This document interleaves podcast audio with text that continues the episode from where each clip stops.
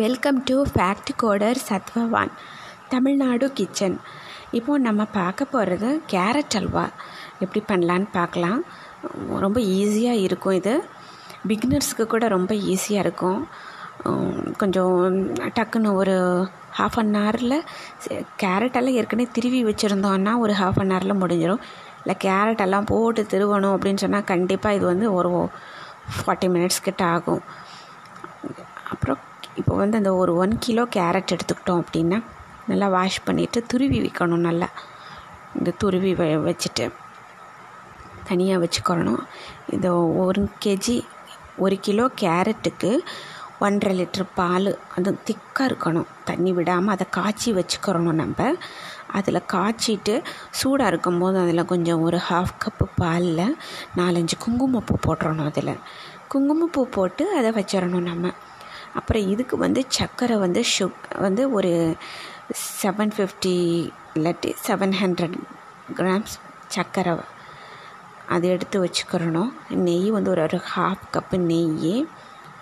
அப்புறம் பாதாம் பருப்பு நல்லா பொடியாக நறுக்குனது இது வச்சுக்கிறணும். இப்போது அந்த அன்ஸ்வீட்டன்டு கோயான்னு இருக்கு இல்லையா? சர்க்கரை இனி அதாவது சுகரு அதில் இனிப்பே இல்லாமல் கொயா இருக்கும். அது உங்களுக்கு கிடைச்சிச்சின்னா நீங்கள் அதை வாங்கி இதுக்கு யூஸ் பண்ணலாம். அது ஒன் எயிட்டி கிராம் சம்திங் அந்த மாதிரி ஒரு பேக்கில் வரும்.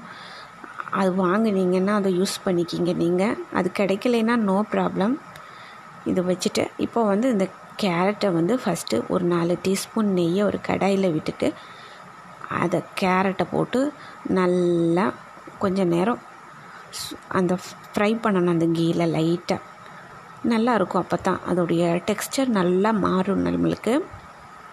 நல்லாவும் இருக்கும். ஹல்வா ப்ரிப்பரேஷன் டைமில் ரொம்ப நல்லா டேஸ்ட் கொடுக்கும் அது. அது பண்ணி வச்சுட்டு அப்புறம் அதில் வந்து ஒன் அண்ட் ஆஃப் லிட்டர் பால் இருக்கும் இல்லையா? சுடு பண்ணி தான் நம்ம வச்சுருக்குறோம். அதோட ஏற்கனவே குங்குமப்பூ போட்டு ஒரு ஹாஃப் கப்பு பால் எடுத்து வச்சுருக்கோம். அந்த ஒன் அண்ட் ஆஃப் லிட்டர் பால்ல இருந்து. அந்த பாலும் அந்த குங்குமப்பூ பால் ரெண்டையும் ஒன்றா இதில் கலந்துடணும் கலந்து இந்த கேரட்டோடு சேர்த்து நல்லா அது அப்படியே சுருள சுருளை வரணும். நல்லா சுருண்டு வர அளவுக்கு நல்லா இது பண்ணிவிட்டு அப்போ ஒரு நாலு டீஸ்பூன் நெய் அதை சுற்றி விடணும். திருப்பி அப்படியே நல்லா கிளறிட்டே இருக்கும்போது கடைசியில் திக்காக வரும் நம்மளுக்கு கேசரி டைப்பில் வந்த உடனேயே இந்த சர்க்கரையை அதில் கொட்டிடணும் அப்படியே. கொட்டிட்டு திருப்பியும் நல்லா ஒரு கிளறு கிளறணும். கிளறிட்டு அது ஒரு மாதிரி நல்லா ஷைனிங்காக நல்ல திக்காக வரும். அப்போ திருப்பி ஒரு மூணு டீஸ்பூன் நெய் விட்டுட்டு இதில் வந்து ஏலக்காய் ஒரு நாலஞ்சு ஏலக்காவை தட்டி பொடி பண்ணி இதில் போட்டுக்கலாம். அப்புறம் அந்த பாதாம் பருப்பை வந்து நீல நீளமாக அப்படி தான் நறுக்கணும் இதுக்கு. அதை போட்டுருங்க இதில். போட்டுட்டு நல்லா கிளறணும். கிளறி வச்சுட்டு கொய்யா இருக்கு இல்லையா? அது இதில் உதுத்து விடணும். உதுத்து விட்டுட்டு ஒரு கிளறு கிளறணும். கிளறிட்டு திருப்பி ஒரு ரெண்டு டீஸ்பூன் மூணு டீஸ்பூன் நெய் விட்டுட்டு அதை வச்சுடணும். தயவு செஞ்சு ஹல்வா ப்ரிப்பரேஷன் பண்ணுறப்ப மூடிடாதீங்க. ஏன்னா மூடக்கூடாது. திறந்து வச்சே பண்ணுங்கள் இது நல்லா கிளறி விட்டுட்டு திக்காக ஹல்வா இதாக வரும். நம்ம அந்த கோயா கிடச்சிச்சின்னா பரவாயில்ல கோயா போடுங்க. லாஸ்ட்டாக போட்டுட்டு நல்லா ஒரு கிளறு கிளறி விடுங்க. அதெல்லாம் அது நல்லா டேஸ்ட் கொடுக்கும் கேரட் அல்வாவுக்கு. அது ரொம்ப நல்லா இருக்கும்.